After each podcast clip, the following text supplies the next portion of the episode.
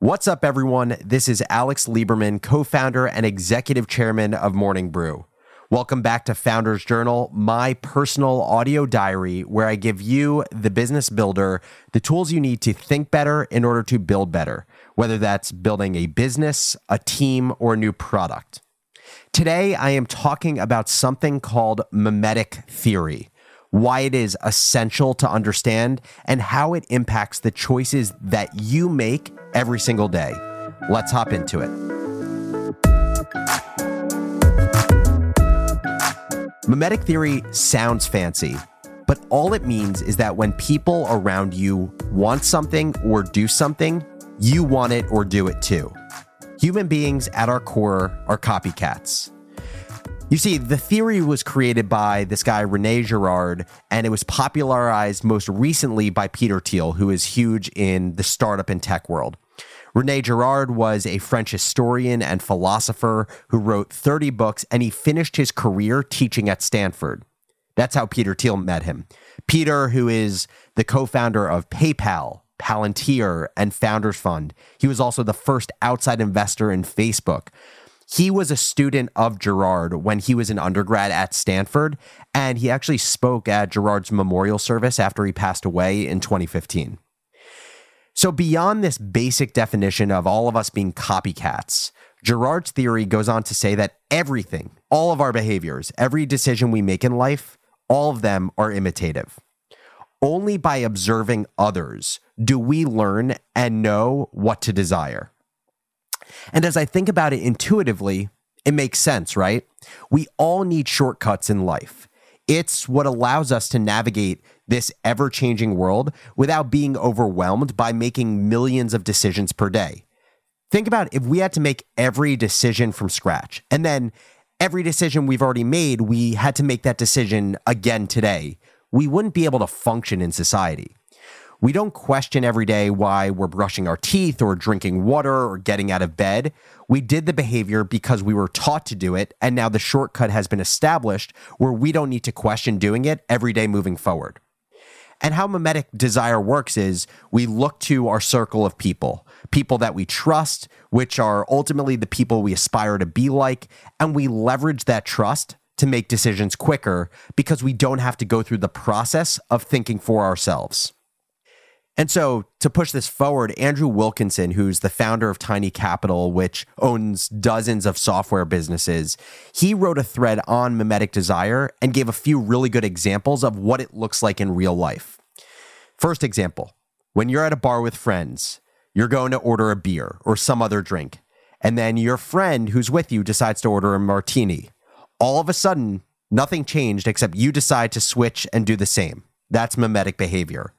Or in business, your friend is raising money for their startup. They decide to go the venture capital route. You also have a business, but rather than raising, you've been bootstrapping your business from the ground up and funding it with profits from the business. All of a sudden, after hearing about your friend raising, you start questioning yourself and all the choices you've made with your business. You ask, why was your friend able to raise money? Should you have raised money like them? Maybe you should think about raising around now wow, the valuation they got raising from VCs was crazy. And unless you're deeply self aware of your beliefs and the impact of mimetic desire, you don't realize that the things you choose to do are often so driven by those that you surround yourself with. People decide to start many businesses, multiple businesses. People decide to be serial entrepreneurs because they see people on Twitter also being serial entrepreneurs people decide to be in long term romantic relationships because everyone in their friend group is in a long term romantic relationship. People decide to no longer really like an employee at their company because a few of their close friends or colleagues shared their frustrations recently about this employee. Mimetic behavior is everywhere. And while it serves a purpose, there are very real challenges created by imitation. When used appropriately, it can propel us forward, inspire our decisions, and provide much needed shortcuts. But when abused, you end up living the life of others.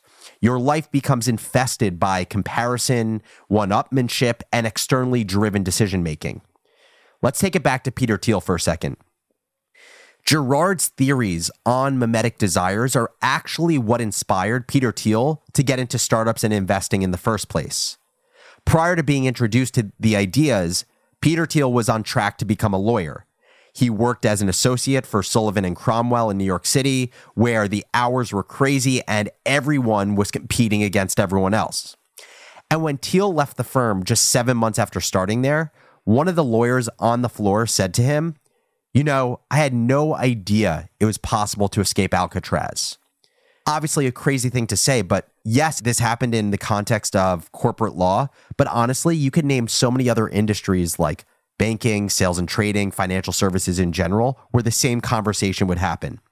This just shows the psychological hold that imitation has on all of us when our identity is so defined by competing with and comparing ourselves to others.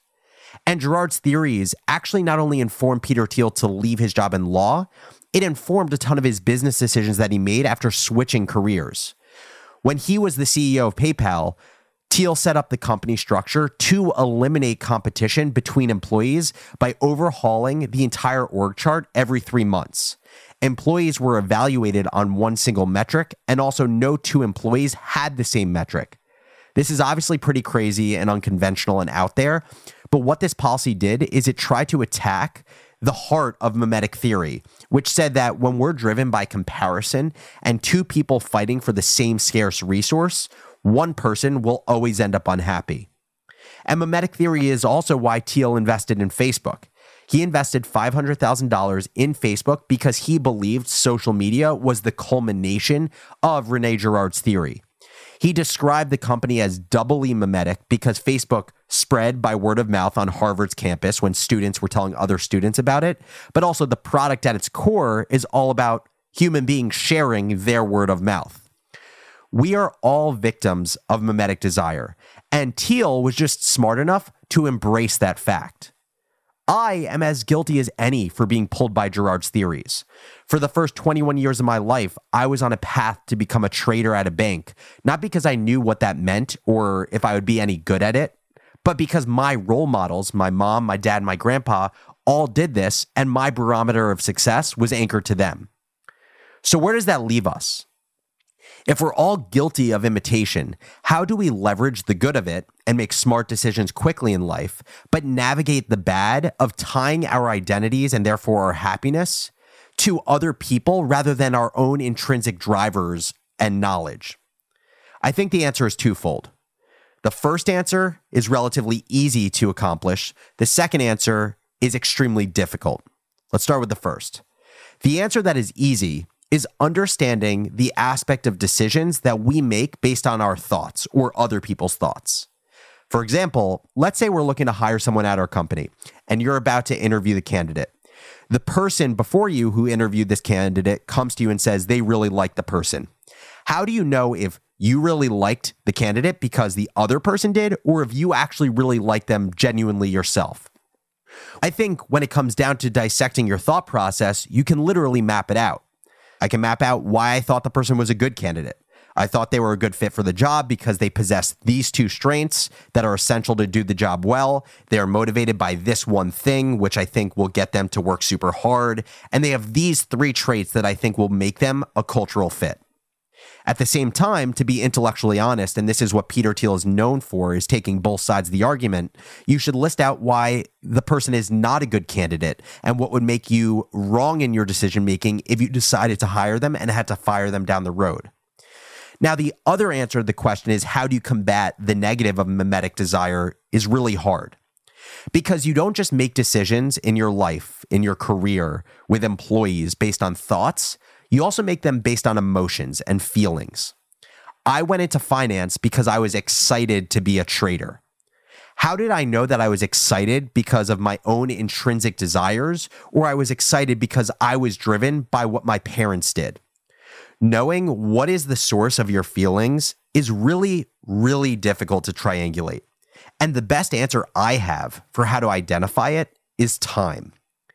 I believe that things that intrinsically drive you stand the test of time and you maintain your level of excitement long term. Whereas when you are driven by other people's choices and desires, your level of happiness or fulfillment wane because the thing you're doing is drawing energy from you rather than giving you energy.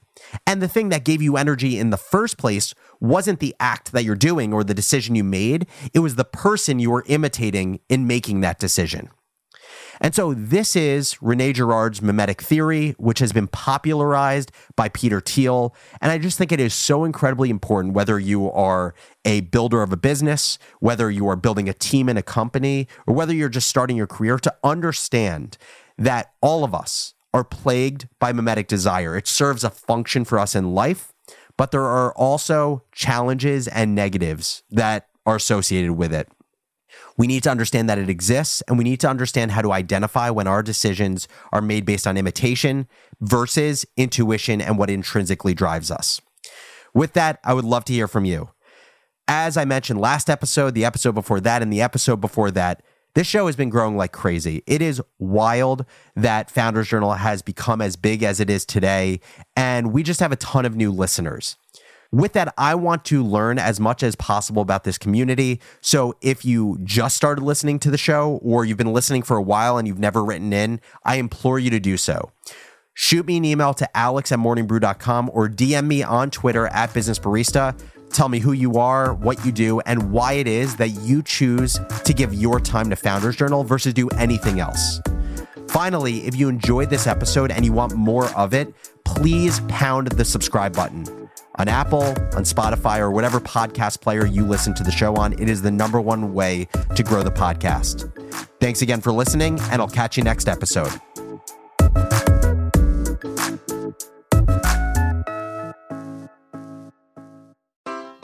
Take your business further with the smart and flexible American Express Business Gold Card.